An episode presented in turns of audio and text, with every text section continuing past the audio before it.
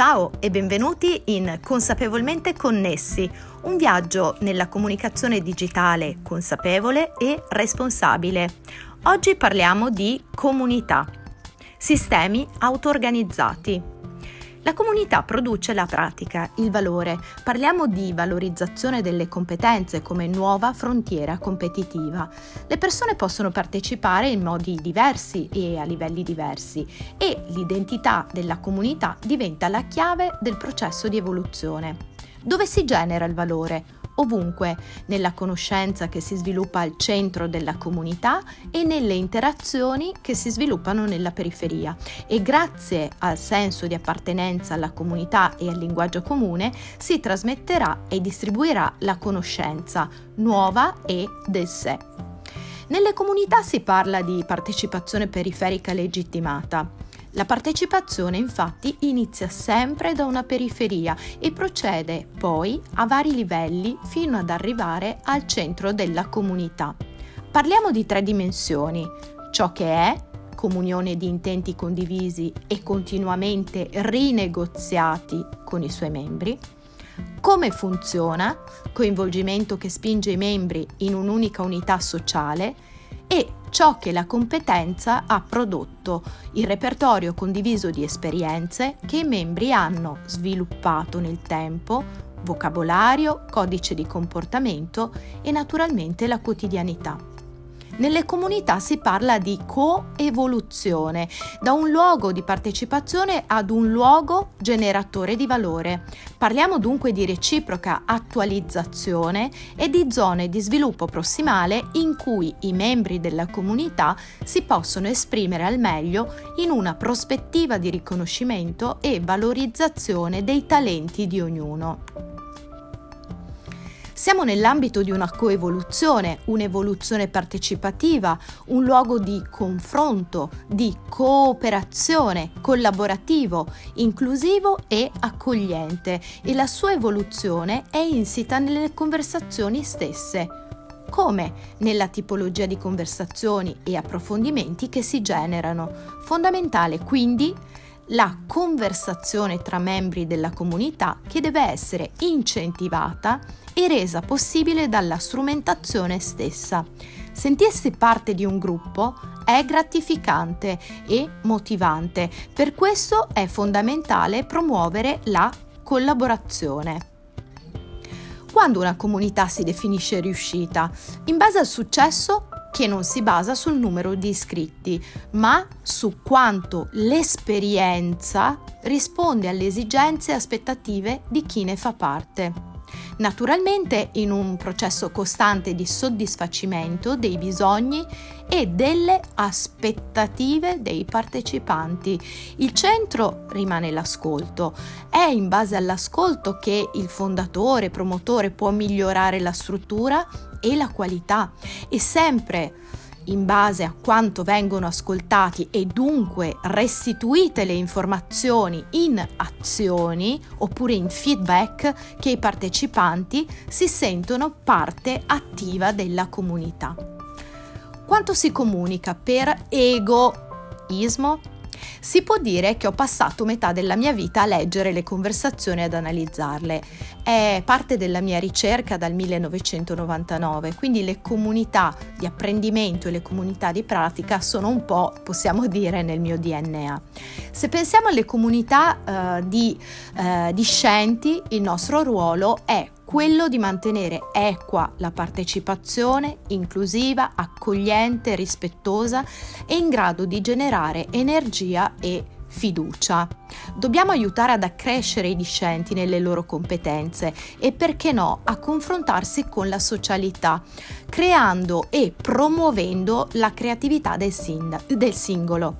Tutti i membri di una comunità condividono gli stessi diritti, se non rispettiamo il diritto di espressione di ognuno, stiamo sbagliando comunicazione, non stiamo rispettando la LPP di Wenger, ovvero la partecipazione periferica legittimata. Sei promotore di una comunità oppure dei tuoi obiettivi di business. La comunicazione può essere definita tale e sempre e solo se è bidirezionale, altrimenti è un monologo. Le comunità e le, so, le loro uh, dinamiche comunicative. Tutto quello che passa per comunità è davvero una comunità? Come si comprende dunque se ci troviamo all'interno di una comunità o di una vetrina egocentrica travestita da comunità? Le conversazioni sono la nostra guida, sempre. Comunità significa accoglienza, inclusione, conversazione, dialogo in cui c'è grande ascolto e restituzione dell'informazione arricchita della nostra empatia. Ti faccio sentire che ho ascoltato con attenzione e che voglio dialogare con te. Analizzate dunque le bacheche, i social e iniziate a rispondervi a queste domande. Non basta l'interazione, non fermiamoci alla quantità, ma osserviamo la qualità dell'interazione e il modo di rispondere. Soprattutto se compaiono davvero delle risposte a tutti con lo stesso entusiasmo, con la stessa energia, con la stessa attenzione.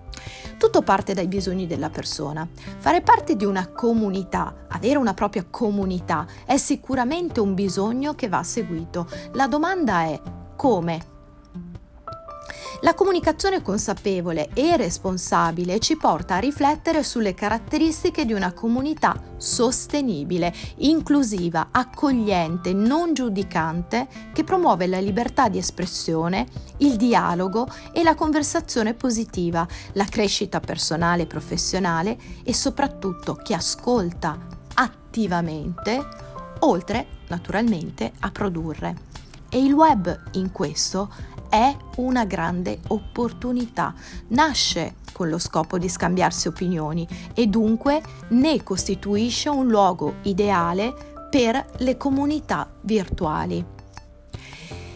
La comunicazione non è esente, la comunicazione appartiene a quella sfera di bisogni umani che consente non solo di stare al mondo, e oggi potremmo aggiungere fisico e virtuale, ma la costruzione della propria identità.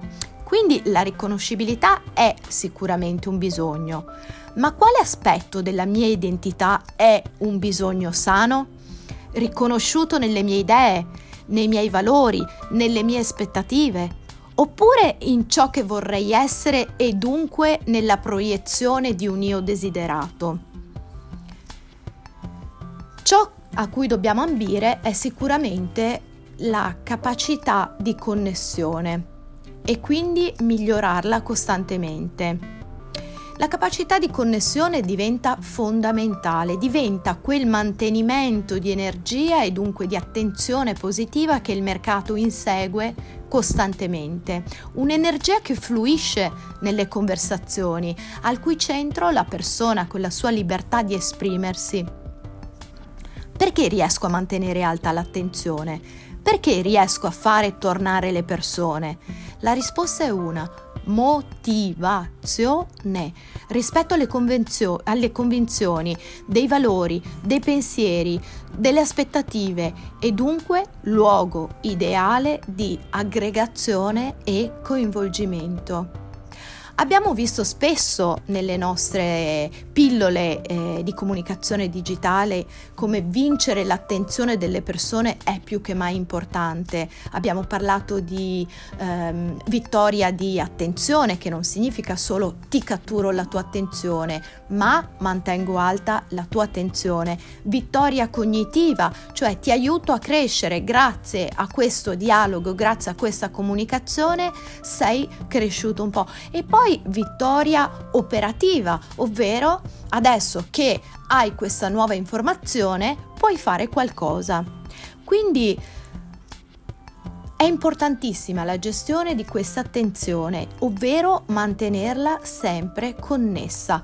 Parliamo di una vittoria di attenzione questa volta attraverso relazioni significative in grado di generare un senso di connessione al cui interno si genera energia positiva, si mantiene energia positiva, riuscendo così a far emergere il meglio dalle persone. La motivazione è l'espressione dei motivi che includono un individuo a compiere o tendere verso una determinata azione. Da un punto di vista psicologico può essere definita come l'insieme dei fattori dinamici aventi una data origine che spingono il comportamento di un individuo verso una data meta. Secondo questa concezione, ogni atto che viene compiuto senza motivazioni rischia di fallire. La motivazione svolge fondamentalmente due funzioni, attivare e orientare comportamenti specifici. E dunque nel primo caso si fa riferimento alla componente energetica di attivazione della motivazione, nel secondo caso si fa riferimento alla componente direzionale di riferimento. Parliamo dunque di comunità, ovvero di un luogo generatore di valore quanto vale dunque la capacità di creare questo luogo ideale, la competenza nel promuoverlo e nel preservarlo e quella di costruire attraverso di esso relazioni significative in grado di promuovere, valorizzare e generare autostima? ma soprattutto un luogo in cui riflettere costantemente sulla motivazione che ci spinge a fare una scelta e a continuare in questa direzione. Ecco, consapevolmente connessi vuole essere questo, uno spazio di condivisione in cui ciascuno si sente libero di esprimere il proprio pensiero e le proprie emozioni, un luogo di confronto e cooperazione, generatore di relazioni significative in cui il rispetto, la fiducia e l'autostima trovano il loro habitat ideale e allontanano un senso di solitudine e di inadeguatezza tanto dannoso alla società e questo luogo virtuale, questo luogo di contenuti di valore ci permette sicuramente di poter costruire la migliore formazione, la migliore comunicazione per noi e per gli altri. Grazie.